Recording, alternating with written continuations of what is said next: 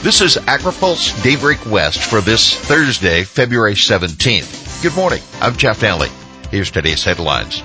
A new neonic ban. Vilsack takes on the input suppliers and citizenship for foreign ag workers. Bill would ban non-farm use of neonics. A new measure in the legislature proposes to ban nearly all non-agriculture uses of several neonicotinoids. The bill aims to protect bees and other pollinators by specifically targeting uses for lawns, gardens, and golf courses. The Natural Resources Defense Council, the NRDC, is co-sponsoring the measure alongside two other environmental groups.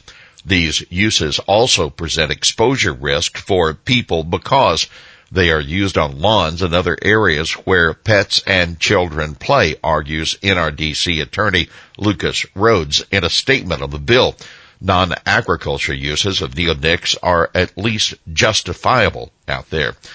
Remember the bill's author, Assemblymember Rebecca Bauer Kahan of Orinda, introduced the measure last year that would have banned neonic treated seeds, but pulled it ahead of the hearing. In 2020, the Bay Area lawmaker proposed higher fines for spray drift incidents, but that bill also did not progress. No end in sight for halt on Mexican avocado inspections. Officials from USDA's Animal and Plant Health Inspection Service won't be inspecting Mexican avocados for export to the U.S. until the agency is confident there are safe working conditions in the state of Michoacan, effectively cutting off exports from the only Mexican state allowed to ship to the U.S. APHIS halted its inspection operations on February 11th that after an inspector in Michoacan said he was verbally threatened, the agency said in a statement given to AgriPulse. The suspension will remain in place for as long as necessary to ensure the appropriate actions are taken to secure the safety of APHIS personnel working in Mexico. That according to the statement. You can read our full report at agripulse.com. Vilsack, Department of Justice should investigate input prices. Agriculture Secretary Tom Vilsack says the government needs to ensure that seed companies and other input suppliers are not using their market power to raise prices unfairly. It's important for us to ask questions about whether all of these increases, every penny of these increases, is justified that based on disruptions, based on supply, and based on the normal economics, Vilsack said to the nation's state agriculture commissioners yesterday. And he continued, if they're not, then shame on anybody who's trying to take advantage of this circumstance. After the question and answer session with the commissioners, uh, Vilsack also spoke with reporters and he said, quote, you begin by saying that the Department of Justice, that we should be asking questions. We need to make sure that these prices are being paid the phenomenal increases that we're seeing, that every bit of it is justified by the market.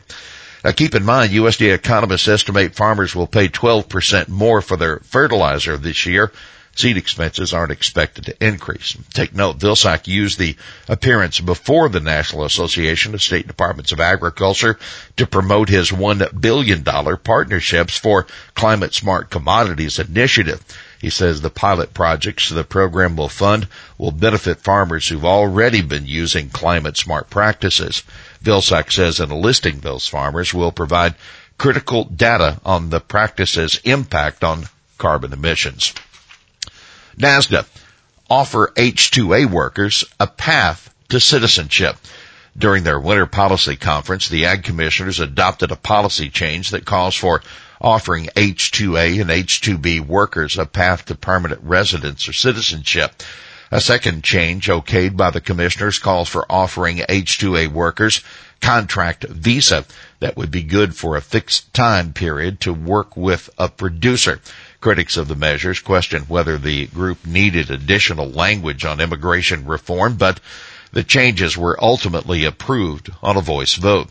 Doug Goehring, the North Dakota Agriculture Commissioner, pushed for the changes, saying the U.S. can't staff critical ag supply chain jobs domestically.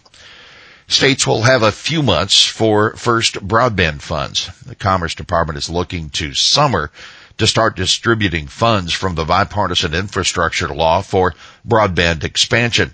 At a House Energy and Commerce Subcommittee hearing yesterday, Assistant Commerce Secretary Alan Davidson said the National Telecommunications and Information Administration will put out its notice of funding opportunity for an initial $100 million around May 16.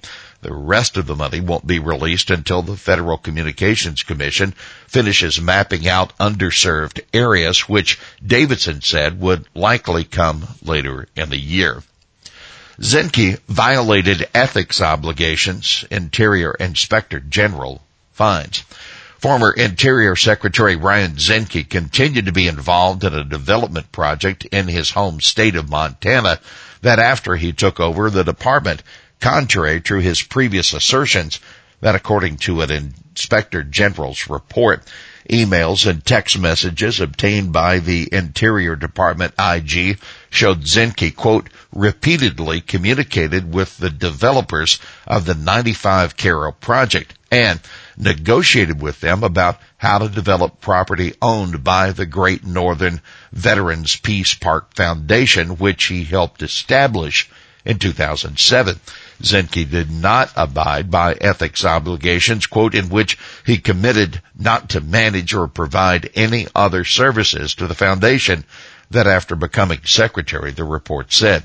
He did not, however, violate federal conflict of interest laws, it added, because we did not find that Secretary Zinke participated in any official matters involving the foundation or the 95 Karrow project facing multiple investigations over the development of project and other matters.